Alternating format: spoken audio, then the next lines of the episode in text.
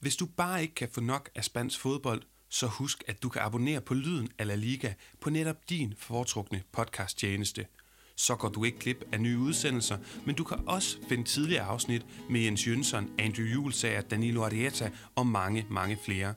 Podcasten findes overalt, blandt andet på Apple Podcast, Spotify, Google Podcast og SoundCloud. Husk, at hvis du ønsker at deltage i debatten eller stille os et spørgsmål, så kan du følge os på twitter.com lyden eller liga eller facebook.com lyden eller liga. Muchas gracias. What? Velkommen til Lyden eller Liga profilen. Formatet, hvor vi tidligere har snakket med velkendte navne som Jens Jønsson, Andrew Julesager, Chris Stadsgaard, Danilo Arieta og mange andre. De her uformelle snakke, de har altså budt på nogle fede, fede anekdoter om alt fra manglende løn og, og korruption til de største stjerner fra Spanien og fantastiske øjeblikke fra grøntsværen. Og nu tager formatet faktisk en lille drejning i forbindelse med sommerferien. Mens I lytter og rejser rundt i landet eller i verden, der tager Lyden af La Liga en rejse tilbage i spansk fodboldhistorie. Vi skal helt tilbage til 80'erne, hvor en god håndfuld danskere faktisk var at finde i La Liga. Allan Simonsen, Frank Arnesen, John Lauritsen, Tommy Anson Christensen, Kenneth Brylle, Michael Mex Pedersen, René Hansen, Brian Kreuz og Michael Laudrup. Og det lykkedes os i podcasten at få et par af de her gavede danske fodboldspillere, der tidligere har gjort sig i Spanien, til at deltage i podcasten og fortælle om deres eventyr i spansk fodbold. Så hør med i vores sommerserie, hvor de tidligere La Liga-danskere blandt andet beretter om at spille skuespil med selveste Diego Maradona, at komme op og toppes med verdensstjernen Hugo Sanchez og meget, meget mere. Her kommer del 4 med Brian Kreuz, der spillede i Granada i næstbedste række som eneste dansker i 80'erne. Hvordan mon Segunda Division var i 80'erne. Brian Kreuz, du kommer til Granada i 1984, og så kunne jeg forstå på nogle øh, artikler og nogle udtalelser, jeg fandt på internettet, at du måtte rejse frem og tilbage et par gange fra Danmark til Spanien, før at din aftale med, med Granada den kom på plads. Kan du ikke fortælle mig og lytteren lidt om, hvordan det her skifte det kom i stand? Jo, det kan jeg sagtens. Det kom i stand på den måde, at øh, på daværende tidspunkt, der spillede jeg Brøndbyerne. Og øh, så havde jeg lavet en, en, en kontrakt med, øh, skrevet under på en kontrakt med Hvidovre, og så øh, fik Bjergård, Per Bjergård, øh, der videre omveje. Og på daværende tidspunkt, der øh, havde de lige solgt Michael Laudrup, så de ville ikke sælge flere spillere over i, i Brøndbyerne. På trods af, at der jo været en, en del henvendelser fra de øh, forskellige øh, agenter. Øh, for at få mig til udlandet. Men jeg havde fået ind for en kontrakten der med videre, at hvis jeg blev solgt inden 15. august, øh, så kunne de ikke gøre noget krav gældende. Så fik Per Bjergård lige pludselig travlt med at henvende sig til en masse agenter, som havde tidligere henvendt sig til ham for at få fat i, i maj. Og så granater øh, lige pludselig nævnt, og jeg er, er vild med Spanien.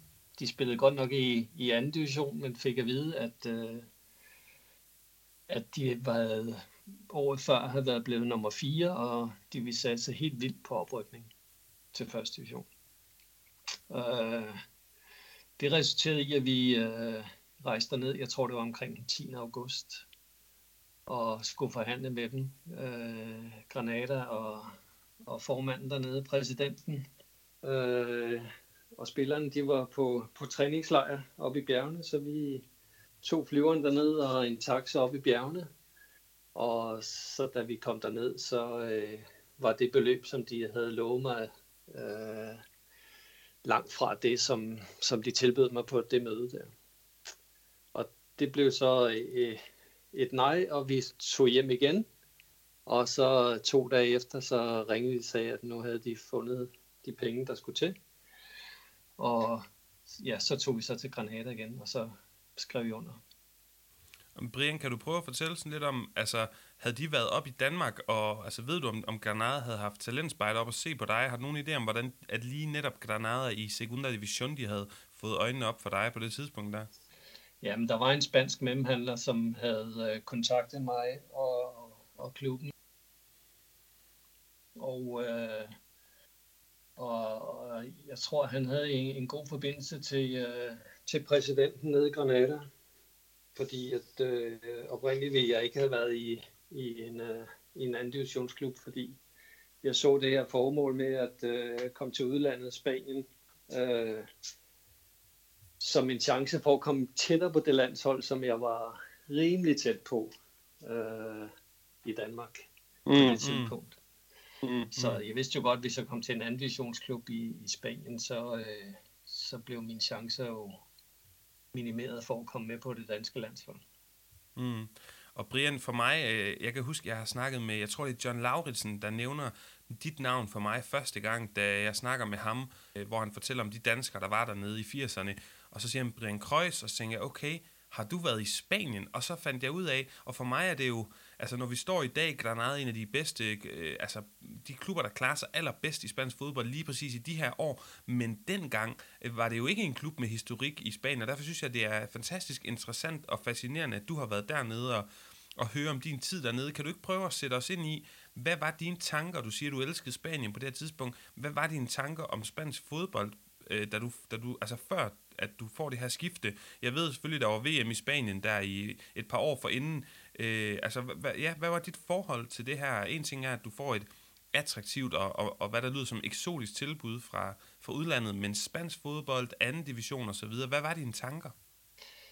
Ja, men altså først og fremmest var mine tanker, at uh, de havde jo fortalt, at, øh, at de satte vildt på oprykning, og som sagt var blevet nummer, jeg kan ikke huske, om det var nummer 3 eller fire år før, og lige glippet sidste øjeblik, men øh, til gengæld havde de så ikke fortalt mig, at, øh, at de havde solgt øh, 11 spillere, da jeg kom derned. Så, øh, så øh, jeg, jeg kom derned med en forventning om, at vi skulle ligge fuldstændig oppe i toppen, og, og en forventning om, at, øh, at vi skulle rykke op. Altså ingen tvivl om det. Og mm, mm. Mit, mit kendskab til spansk fodbold, det, det, det var ikke stort. Jeg havde været på ferie dernede. Jeg har altid været øh, forelsket i Real Madrid og, og de forskellige stjernespillere, som nu øh, repræsenteret Spanien.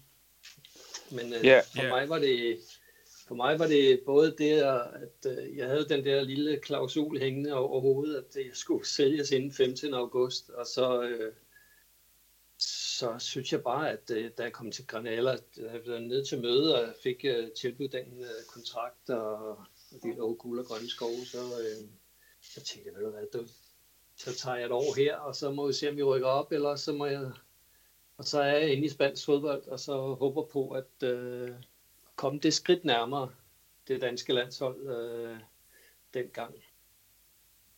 Men Brian, kan du prøve lige at, prøve at med dine egne ord forklare lidt om, hvordan var fodbolden den her gang i, i midten af 80'erne? Hvordan var den forskellig fra fodbolden i, i dag? Fordi vi har mange yngre, yngre lyttere, så måske du sådan kan prøve at forklare, hvordan du oplevede stemningen anderledes, selve fodbolden, øh, hvilke, hvilke spillere var det, hvilke typer? Kan du prøve at sætte nogle ord på forskellene der? Altså, jeg vil så sige, først og fremmest så var det jo sådan, at øh, man kun måtte være Øh to udlændinge eller tre udlændinge på banen ad gangen. Og øh, i Spanien, der, eller i Granada der, der øh, jeg tror vi var på et tidspunkt, var vi fem eller sådan noget lignende. Og der var et par stykker nede fra Uruguay, øh, som jeg ved ikke, om de havde en kontrakt, hvor de kun fik penge, når de skulle spille, eller når de spillede, øh, fordi der blev virkelig gået til dem. Altså, og når jeg siger virkelig, så bliver det altså også til træning, hvor at, øh, at man ville sørge for, at man var blandt de 11 startende på holdet. Øh, så nogle gange til træning, så, så blev der altså savet over på den ikke blide måde, øh, for at nogen skulle komme med i, øh, i startopstillingen. Mm. Vi kan prøve vi kan prøve at gå lidt tilbage til det med truppen lidt senere, men jeg kan godt tænke mig lige øh, at, runde, at runde det her af med, med din ankomst og sådan din første indtryk, Brian, at du kommer som cirka, altså midt i 20'erne, så du er 24, da du lander i Andalusien og Granada. Spanien på det her tidspunkt er jo, er jo sådan et fattigt land, der døjer meget med efterslæbet fra diktator Franco, som, øh, som havde været på magten øh, lige omkring 10 år før det. Altså, ankommer du også til sådan et, et konservativt, gammeldags øh, samfund, som prøver at forny sig. Kan du huske, om, om du fik det der kulturschok i forhold til Danmark i 80'erne, du ligesom kommer fra Danmark, et måske mere sundt og blomstrende samfund, og så ned til det der, der er sat lidt tilbage i tid? Ja, det, det, det, det gjorde jeg jo selvfølgelig, men jeg har jo været på ferie dernede i, med mine forældre og mine søskende. I, ja, vi tog altid til Spanien. Så, så vi vidste, eller jeg vidste jo godt, hvordan det var, sådan mere eller mindre dernede. Men, men det er klart, at det, det var jo kulturschok på den måde, at øh, altså præsidentens ord var jo lov. Altså, der var ikke, øh, der var ikke, han spurgte ikke nogen om noget som helst. Hvis han sagde, at det var, skulle være sådan, så, øh, så var det sådan. Mm. Men Brian, lad os prøve at, at, at forstå lidt om, om så den her sæson, du spiller hernede. For det første kunne jeg tænke mig at høre, om du kan beskrive, hvad Granada var for en klub på det her tidspunkt. Fordi altså, du kommer ned til nogle omgivelser, jeg forestiller mig, er meget anderledes end, end de danske, du var vant til i Brøndby. Øh, på det her tidspunkt, der er dansk fodbold ikke endnu blevet sådan fuldstændig professionaliseret, og jeg kan vist læse mig frem til, at du er den første øh, i, i Danmark, der får en professionel kontrakt, så kommer du ned til på det her tidspunkt måske verdens stærkeste fodboldland og liga, men så i næst bedste række. Øh, og, og jeg har lige et par citater, jeg gerne vil fremhæve, som jeg fandt øh, en artikel, du har udtalt der, hvor du, hvor du siger om din tid dernede at du havde nogle, nogle kæmpe oplevelser, både positive og negative. Det positive for dig, det var, at du spillede foran 35.000 tilskuere hver weekend, og det synes du selvfølgelig var morsomt. Og så havde du også øh, stadigvæk kontakt med, med en spanier dernede, siger du i det her interview. Men du siger også, at det hører med til historien, at du altså kommer ned til den her klub, der 100% satser på at rykke op, og det ikke lykkedes, og at i løbet af sæsonen, der fornemmer jeg måske, at det var lidt noget kaos. Du siger i hvert fald, at I havde fire forskellige trænere, og, øh, og, og det var lidt kaotisk. Så, og så også, at du ikke endte med at få løn til sidst. Kan du prøve at, at ja, uddybe nogle af de ting her? Ja, altså, øh, jeg kom jo derned, og det, så startede det hele op med, at øh, for først var der ikke nogen, der kunne, kunne tale engelsk, og jeg kunne jo ikke spansk. Så øh, det var jo et, øh, et større problem, at øh, man ikke kunne forstå, hvad der blev sagt. Men, øh, men jeg havde, ja, så fik jeg jo en lejlighed dernede. Øh, godt nok et sted øh, i udkanten af byen, men, men en super lejlighed. Men de andre spillere boede jo i et boligkompleks omkring stadion. Øh, og så var der øh, Joseba Zamora, som øh, blev min, min allerbedste ven dernede, en af spillerne som øh, sagde til mig, at jeg skulle sgu ikke, øh, det var før jeg fik min lejlighed, øh, der boede jeg så på hotel i 14 dage, så kom han over og sagde til mig, at øh, han havde en stor øh, femværelses lejlighed, og man ikke øh, syntes, at jeg skulle flytte over til ham, sammen med, med alle de andre spillere, som boede i det der boligkompleks, så det sagde jeg selvfølgelig ja tak til. Øh, også for at komme ind på livet af de her andre spillere. Så, så det var, det var det var en god start, og blev, jeg blev meget godt modtaget dernede. Men det, det, det viste sig så, at øh, der var, skulle være spillerstrække dernede, grundet øh, nogle, nogle forhandlinger inde i fodboldforbundet, og vi skulle øh, hvad hedder det, øh, så vi fik ikke lov til at, at, at træne ind på stadion. Vi havde kun stadion som træningsbane øh, inde på Las Carmenes Øhm, så vi, vi blev sendt ud at løbe ude i skoven, og allerede der, der blev, så kom præsidenten ud til en træning en dag og sagde, at øh, os udenlandske spillere, vi var ikke indbefattet af den strække, de spanske spillere havde. Så allerede der, der opstod den første øh, konflikt for mig, fordi skulle jeg gå ind og spille den første turneringskamp øh, uden de spanske spillere, var jeg ved at sige, som var professionelle, så skulle det være amatørspillere, der der skulle deltage i de kampe der, og så øh, gå udenom de andre professionelle spillere, eller skulle jeg stå sammen med dem? Så der, der havde jeg allerede min første konflikt med, med præsidenten, som ellers var en, en okay mand i, for mit vedkommende dernede. Øh, ja, hvad kan jeg så sige mere, at øh, det ordnede sig, at det hele gik i, i sig selv igen, og, og, og vi spillede selvfølgelig den første kamp der med, med, med alle de gode spillere. Ja, og, og Brian, øh, lytterne ved også, at jeg har boet i Granada et års tid tilbage omkring 2016-17, og du har så også boet der et år, og det, det, da vi lavede den her interviewaftale, der sagde jeg også til dig, at, at jeg glæder mig rigtig meget også til at høre, jamen hvad husker du fra Granada?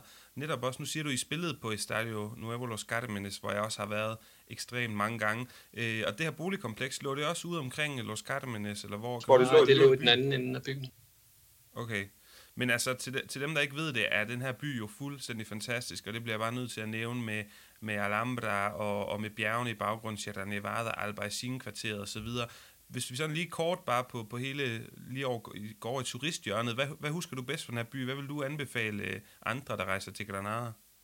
Jamen altså, selvfølgelig Alhambra, som er, er fantastisk. Øh, jeg boede øh, i, i den anden ende af byen, var ved at sige, øh, ud mod Sierra Nevada, som, øh, som også er, er, er fantastisk. Og så, øh, ja, så selve midtbyen dernede, synes jeg, er, er helt, helt fantastisk. Altså vi, øh, nogle spillere og jeg, vi, vi kom jo sammen øh, privat også dernede, og øh, gik altid ud og spiste på en restaurant, der hedder Chiquito. Jeg ved ikke, om den eksisterer mere, det gør den formodentlig ikke. Den lå nede omkring øh, det store supermarked. Hvad hed det? El Corte Inglés eller sådan noget lignende. Kan det passe? Mm, mm, mm. Øh, det, var, det var vores tilholdssted dernede, og det, det, det, det er bare en fantastisk by, det synes jeg. Mm, og mange spanier siger også, at Granada er at den by, de fremhæver i faktisk i hele Spanien. Det er en meget unik by, så nu ved, nu ved lytterne det, men uh, Brian, lad os komme tilbage på fodboldbanen, var jeg, var jeg ved at sige. I, I den her sæson, der rykker Granada faktisk ned, hvis jeg forstår det rigtigt, den sæson, du spiller her, fra at have været øh, ønsket det her altså formål om at, om at rykke op, og sæsonen før det været tæt på. I spiller i række med Barcelonas filialhold, altså Barcelona B, Real Madrid B og Atletico Madrid B, spiller også i den her række. Kan du prøve at fortælle os lidt om, øh, hvad du selvfølgelig husker? Det er klart, at, at det, det, alting står ikke super skarpt, når det er mere end 30 år siden, men kan, husker du den her liga som sådan meget konkurrencedygtig i forhold til den danske, eller hvor, hvor lå niveauet? Husker du noget om det? Altså niveauet, det, det var vel omkring øh, den danske første division dengang, som det hed, eller Superliga, som det hedder i dag. Ikke? Men altså, jeg vil så sige, at det, det var rent fysisk, var det meget hårdere. Altså, man fik lov til øh, mange flere unåder, og, og specielt hvis øh, man var på hjemmebane. Så, øh, så blev der altså gået til den. øh, det, det, det var, jeg vil sige, det rent tekniske var måske ikke i højsædet der i, i, i midterklubberne på i sekunder B. Men, øh, men selvfølgelig mødte vi jo nogle af de der B-hold, som, øh, som havde store talenter på for de store klubber der, og, og vi spillede jo inde på Real Madrids hjemmebane og, og flere af de andre store stadions. Så det var, det var da noget af en oplevelse i hvert fald.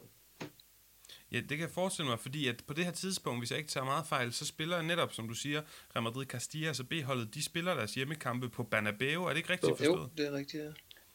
Så det må have været nogle, nogle vilde oplevelser for dig, og du siger også dermed, at du kommer fra, øh, altså at, at der var fyldte stadion, så 35.000 tilskuere til de fleste kampe, og du kommer fra Brøndby, hvor det ikke er uvandt at være dansk, men som du selv siger, man må kun have et par udenlandske spillere på banen ad gang, og du var så den ene af dem. Var der en form for øget pres på dig? Altså oplevede du at have en speciel status måske også over for fansene på Los Cármenes?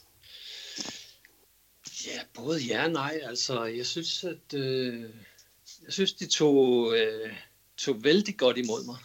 Øh, og, og selvom vi havde en ufattelig svær sæson, så, øh, så følte jeg i hvert fald personligt, at jeg havde faktisk en, en okay sæson øh, i Spanien. Og, og øh, var tæt på, og jeg ved også, at Sporting Gijon øh, var, var tæt på at at købe mig på det, det tidspunkt. Så, øhm, men altså, det, det, var, det var en sæson med, med mange besværligheder, vil jeg sige. At vi havde, jeg tror, vi havde fire forskellige trænere det år. Øh, hvor at, øh, vi tabte en, øh, vi startede med at tabe en pokalkamp ude på en eller anden grusbane øh, mod et, et, et lavere rangerende hold, meget lavere rangerende hold, og, og, og den tabte vi selvfølgelig, og, og, og så røg den første træner allerede efter en måned, tror jeg. Så, øh, så der, var, der var no mercy fra, fra præsidenten. øh, han var en hård mand, og, og det var kun øh, succes, som øh, han kunne acceptere. Mm.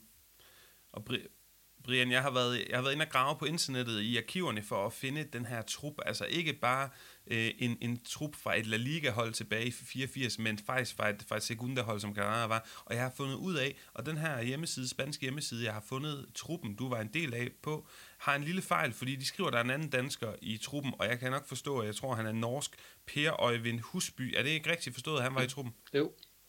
Ja, altså, jeg kom jo derned der i august måned, og han kom, øh, hvad kom han omkring januar, tror jeg eller sådan noget lignende, der omkring jul, øh, kom han derned. Og det sjove ved, at øh, det er, at Øjvind, han er, han er nordmand, og øh, har boet i Danmark i, i sine unge dage, og, og jeg var faktisk øh, skolekammerat med ham i, på Rødovre skole. Øh, og så øh, spillede vi sammen nede i, i Avarta, og så øh, røg jeg til Brøndbyerne, og så røg han til Brøndbyerne. Nej, så røg han til norsk fodbold, og så røg han til Brøndbyerne bagefter. Så røg jeg til Spanien. Så kom han delen også til Spanien. Så, men, men han var jo selvfølgelig, vi havde det rigtig godt sammen. Der.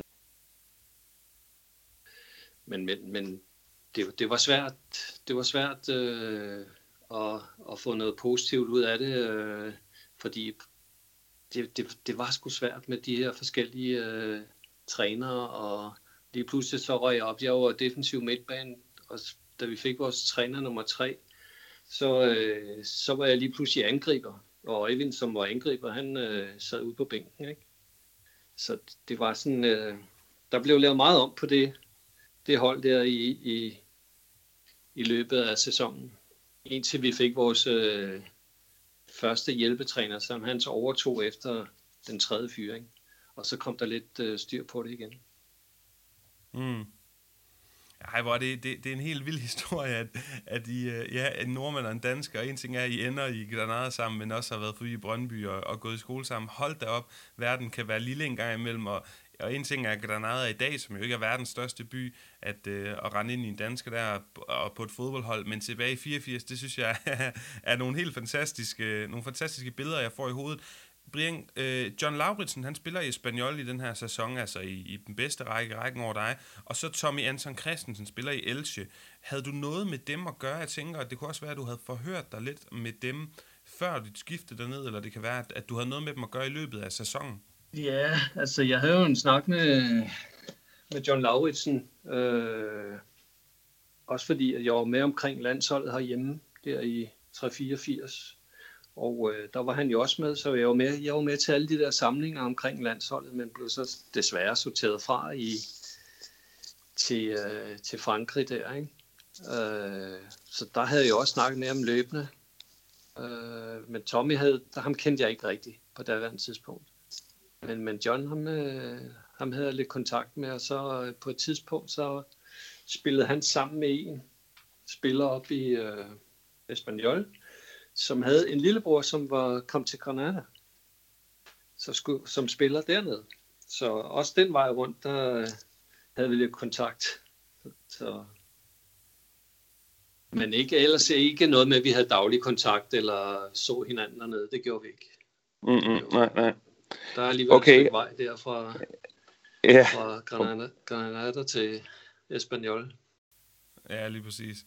Øh, og Brian, så kunne jeg godt tænke mig at høre øh, til dem af lytterne, der ikke, der ikke ved, hvilken type fodboldspiller du var. Du siger selv defensiv midtbane. Du har snakket om, om, om den her, de her lidt hårde spillere for Uruguay i truppen. Jeg fandt endnu et uh, citat fra dig, hvor du siger, at øh, der var de her to fra Uruguay. Jeg ved ikke, om det skyldtes, at de ikke fik løn, hvis de ikke spillede, men de gik til den til træning. De tog de lange knopper på til træning, og så var det ellers taklinger op af skinnebenene, så man må jo give igen af samme skuffe, men det hjalp ikke lige frem på sammenholdet i klubben. Og man kan godt sige, at de blev bandlyst af de andre spillere, så de måtte sætte sig hen i hjørnet for sig selv. Var, var du også typen, der, der godt kunne finde ud af at give igen som defensiv midtbanespiller? Var du sådan lidt øh, også den mere hårde, destruktive midtbanespiller end den, den kreative, eller hvad? Nej, jeg, jeg, jeg var nok den mere kreative øh, midtbanespiller, men øh, altså, jeg så jo i øjnene, at de her Uruguay-spillere, den ene hed Peruvianer eller sådan noget lignende, ja, altså hvis de ikke øh, kunne mærke, at, øh, at de fik øh, af samme skub tilbage, så, øh, ja, så havde de bare taget overtaget på dig. Og så, så var der ikke så meget at gøre. Så, øh, så, så lå du og var skadet, hvis du ikke gav lidt igen. Så jeg tog også nogle lange knupper på en gang med dem, og så fik de lidt op af skinbenet også. Og de, jeg havde jo altid skinner på, det havde de jo ikke, så det gjorde jo lidt ekstra ondt på dem, tror jeg. det, det, det skal være sådan, også fordi man spiller for at vinde som hold, ikke? Men, øh, jo, jo, lige præcis. Men det er klart, hvis, hvis, øh, hvis lige snart der kommer nogle penge ind over og sådan noget der, og man ikke spiller og ikke får øh, løn, eller kun får halvdelen eller et eller andet, så gør man jo selvfølgelig alt for at, at være med. Ja, og, og det billede, du tegner her, Brian, øh, med den stemning i omkring de her latinamerikanske spillere, passer også meget godt på de billeder, man har i dag, blandt andet Atletico Madrid, øh, hvor, hvor der er en god, øh, god flok latinamerikanske fighter på banen, anført af, af, ja, argentinske Simeone. Men øh, Brian, du, du spiller 32 af 38 kampe, så vidt jeg kan læse mig frem til, for scoret fire mål, som du også selv siger, øh, øh, en fin sæson for din side, men desværre ikke for klubben, der jo så rykker ned, og så smutter du sæsonen efter, det kan jo måske ikke være så overraskende for nogen af os. I forvejen havde du lidt betænkning ved at tage til anden division, selvfølgelig skulle du ikke ned og spille i den, i den tredje bedste række, men du, du har udtalt efterfølgende, at at øh, du var der et år, og så udbetalte de ikke din løn, så du blev så fritstillet. Øh, og så siger du, at øh, du tror, øh, at præsidenten tog alle pengene med hjem, sådan lidt grinende, har, har, har du sagt i et interview, som efter, øh, og så står der, at du efter bare en enkelt sæson forlader den spanske arbejdsgiver, men den, dengang var det nu knap så sjovt, fordi at du endte med at slæbe Granada i fodboldretten hos FIFA med krav om at få udbetalt et økonomisk efterslæb på nogle 100.000 kroner. En sag, du får medhold i. Kan du prøve at sætte os lidt ind i, i de her ord? Fordi jeg har også snakket med andre øh, spillere, der har været nede i 80'erne danskere, og det er, de her historier går lidt igen, at der er problemer med at udbetale det løn her. Jamen altså, vi havde jo på, altså verden første, der var jo ikke noget med bankoverførsler dengang der i hvert fald, så, øh, så verden første, så, så øh, stod vi spillere i, fra Granada, at øh, stod vi op på præsidentens øh, kontor, og øh, fik udbetalt vores løn. Øh, og hvis han ikke var der, så var, så var der bare ikke noget udbetaling af lønnen, så måtte vi komme øh, dagen efter. Og jeg var jo øh, blev købt af, af præsidenten i samarbejde med den her mem, mem, memhandler.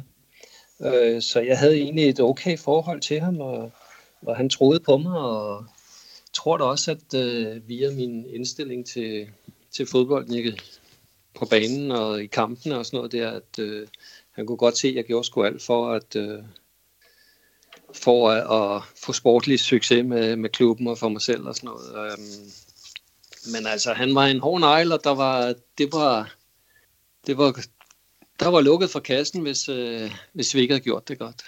Så måtte vi bare øh, komme igen dagen efter.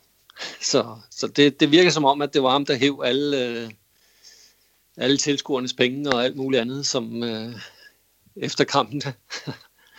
Men altså, det, det, vi rykkede jo ned, og, og det sidste stykke tid, så, øh, så ville de ikke udbetale løn, og, og så fik jeg fat i Bjergård igen, som øh, så tog kontakt til UEFA, FIFA, eller hvad det var dengang, det hed.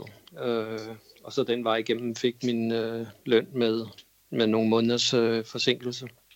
Mm. Mm. Og der var jeg så, altså da vi rykkede ned, så havde jeg bare taget den beslutning, at jeg var tæt på at komme til, til Sporting øh, på det tidspunkt der, ikke? Øh, og der var der også nogle andre første divisionsklubber, som havde været inde og henvendt sig, men det blev aldrig rigtigt til mere, så, så, øh, så tænkte jeg bare, at 3. division, det skal jeg i hvert fald ikke spille i.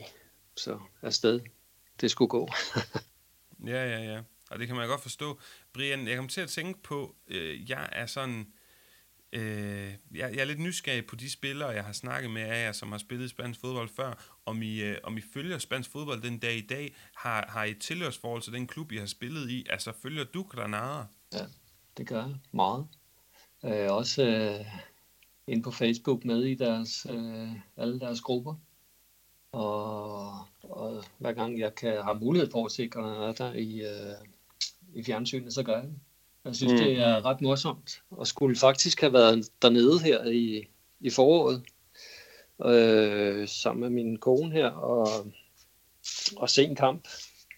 Men øh, grundet corona, så, øh, så kunne det ikke rigtig lade sig gøre. Mm. Så, så jeg havde overvejet at, at skrive ned til dem, eller ringe til dem, eller gøre opmærksom på, at, um, om der var mulighed for at komme ind og se øh, det nye stadion. Øh, jeg spillede på det gamle stadion, så, øh, så øh, det, det, vi, vi har faktisk arrangeret en, en tur derned, så, så vi skal have en rundtur i Granada dernede. Mm, fantastisk. Okay, så klubben har henvendt sig til dig og, og inviteret dig til at se en kamp? Eller? Nej, nej, nej. Jeg kunne godt tænke mig at henvende mig til klubben og, Nå, okay. og, og komme derned og, og ligesom komme ind og se det indenfor igen. Mm. Øh, selvom det er et nyt stadion. Så, øh, men altså, jeg, jeg ved ikke, om der er nogen dernede, der kender mig mere. Så det er der formodentlig ikke. De er jo ude alle sammen. Så man kan i hvert fald håbe på det. og opleve det. Det kunne være, det kunne være fantastisk. Jo. Ja, præcis. Og alle de minder, der, der for, for dit vedkommende helt sikkert det forbinder sig til den her by. Øh, Brian, jeg er sådan rigtig, øh, hvad, skal, hvad hedder sådan noget, jeg er sådan lidt modinteresseret, når det handler om spansk fodbold, i hvert fald i forhold til fodboldtrøjerne. Og for mig er det, øh, er det helt vildt, øh, jeg er helt vildt nysgerrig på at vide, om du stadigvæk har en spillertrøje liggende fra dengang, at du spillede i Granada, altså fra 84-85 sæsonen. Nej, det har jeg ikke. Det har jeg ikke. Jeg havde en med hjem, øh, men min søn, han har, han har punket alle de her fodboldtrøjer der. og, og det, de er væk for, for flere år tilbage. Nå, så, nå, det, så det har jeg desværre ikke engang. Nej, okay. Det havde ellers været en helt fantastisk, øh, en fantastisk souvenir. Nå, men, men Brian, for mit øh, vedkommende, så er jeg egentlig øh, ved at være noget til vejs ende på min spiseseddel. Jeg ved ikke, om du har nogle andre sjove anekdoter, øh, du, du ligesom vil dele med os omkring din tid, hvad du husker tilbage på øh, fra, fra din, det her år i spansk fodbold, du havde 84-85 sæsonen i Segunda Division hos Granada. Altså jeg vil sige, selvom vi rykker ned, så havde jeg jo en, en, øh, en fantastisk oplevelse ved at komme ned og spille i, i Granada. Øh, og har fået øh, et venskab med øh, Joseba Zamora, som, øh, som også spillede der, øh, og har kontakt med ham den dag i dag. Øh, og så glæder jeg mig helt vildt at komme derned igen og, og opleve øh, Alhambra og det, det, det, og, og se fodboldkamp dernede også. Det, det, øh, det er altså Spanien, Granada, det er mit, mit andet hjem. Det, og det vil sgu altid være. På trods af, at jeg kun har været der et år, så, øh, så står det tydeligt inde i min, mit hoved, at det er mm. et fantastisk sted. Det er fantastisk at høre, Brian. Jeg, da jeg snakkede med øh, Rajko Lekic, så øh, fortalte han mig, øh, Øh, fordi det jo også handler lidt om spansk fodbold, så bliver jeg nødt til lige at høre om hans tid ud over Jerez, dengang han var i MLS, fordi han, han spillede mod nogle ret store spillere, som blandt andet Henri og Beckham, der har været i øh, spansk fodbold. Og, og det samme med dig, selvom det ikke helt strengt taget er spansk fodbold, i hvert fald fra din tid i, øh, i 84-85 sæson, så kunne jeg læse, at i 87, der fik du lov at stå over for en vis argentinsk troldmand. Kan du ikke prøve at fortælle lidt om den historie, fordi det er i immer væk også en mand, der relaterer sig til spansk fodbold. Ja, Altså Diego Maradona, han er, jamen, altså, han er jo fantastisk, eller var fantastisk. Vi, øh, altså Brøndbyerne, vi var på øh, sådan en lille turné i Saudi-Arabien, tror jeg det var, hvor at øh, vi skulle spille mod det et eller andet øh, sheikhold dernede, og øh, vi kom kørende ud gennem mørken, og så lige pludselig lå der jo et stadion til ja, det ved jeg ikke, 30.000 mennesker eller sådan noget. Vi kom ind på stadion, og vi fik at vide, at vi, eller havde fået at vide, at vi skulle øh, spille mod Diego Maradona, som den her sheik nu havde, havde lejet til den ene kamp der. Og så kommer vi ind på stadion, og øhm, der sidder bare ja, 30-40.000 i kun i hvidt, og selvfølgelig kun mænd dernede. Øh, vi fik så at vide, at vi måtte ikke takle ham øh, særlig hårdt, fordi at han skulle nødt blive skadet. Øh, men alligevel var han jo en, en fantastisk spiller. Altså han lavede jo nogle ting dernede, som man troede var løgn. Øh, og det er selvfølgelig også et, øh, et minde, som jeg aldrig nogensinde vil glemme at have, hvad hedder det, øh, spillet mod ham. Og har også en autograf på et billede af ham her inde i min, mit pokalskab. Ja, jeg skulle lige til at sige, for jeg kunne læse i den her artikel, hvor, hvor jeg fandt det her, Brian, der står du, der, der, der udtaler du, at jeg kunne lidt spansk fra min tid i Granada, så jeg fik snakket lidt med Maradona. Jeg fik også en autograf og et billede med ham, som jeg stadig har i dag. Øh, øh kan du huske, at du lige var hen og sige, oye Diego, una foto por favor, eller hvad? ja, nu var jeg jo ikke øh, ekspert i spansk, vil jeg sige, øh, men... Øh men altså, vi fik, vi fik da lige snakket i to minutter, og, og fik, jeg fik det billede der, så øh, det er sgu meget stolt af. Det er jeg virkelig. Mm, det kan jeg godt forstå. Og, og øh, er der nogle meldinger på kampen? Altså dig som defensiv midtbanespiller, ham som offensiv, øh, stod I meget over for hinanden i den der træningskamp, eller hvad? Ja, vi løb lidt ind i hinanden en gang imellem, ikke? Men øh, altså, når han først havde bolden, så kunne du ja, du kunne ikke tage den frem igen, jo. Så Nej, jeg skulle til at sige, hvem kom bedst ud af det? ja, du, man, man måtte jo ikke rigtig takle ham vel, så, øh, så det var jo bare at lade ham løbe, var jeg sige. Så, så man kunne godt blive ja. verdensberømt, ikke, hvis man sablede ham på et tidspunkt, jo, men øh, det, det turde jeg ikke. Nej, og så, så var det nok verdensberømt for de forkerte grunde. Ja, det var lige Jamen, det, men ved du hvad, Brian, det har været en stor fornøjelse at høre om det her. Øh, jeg vil ikke kalde det en mystisk ophold, du har haft på ingen måde, men et, øh, et ukendt ophold for, for mig, og nok også for andre kender af spansk fodbold, når man ligesom går hen, hen ned ad listen over, over danskere, der har været i spansk fodbold, at øh, ja, så er der altså for mig en ny ting, at du var forbi Granada, men det har været virkelig fascinerende at høre om, om din sæson 84-85 for Granada i Segunda Division, så du skal have tusind tak, fordi at, øh, at, du, at du har tid til at snakke med os, øh, Brian. Ja, altid. Det, det er jeg glad for. Så tak for det. Det var så lidt.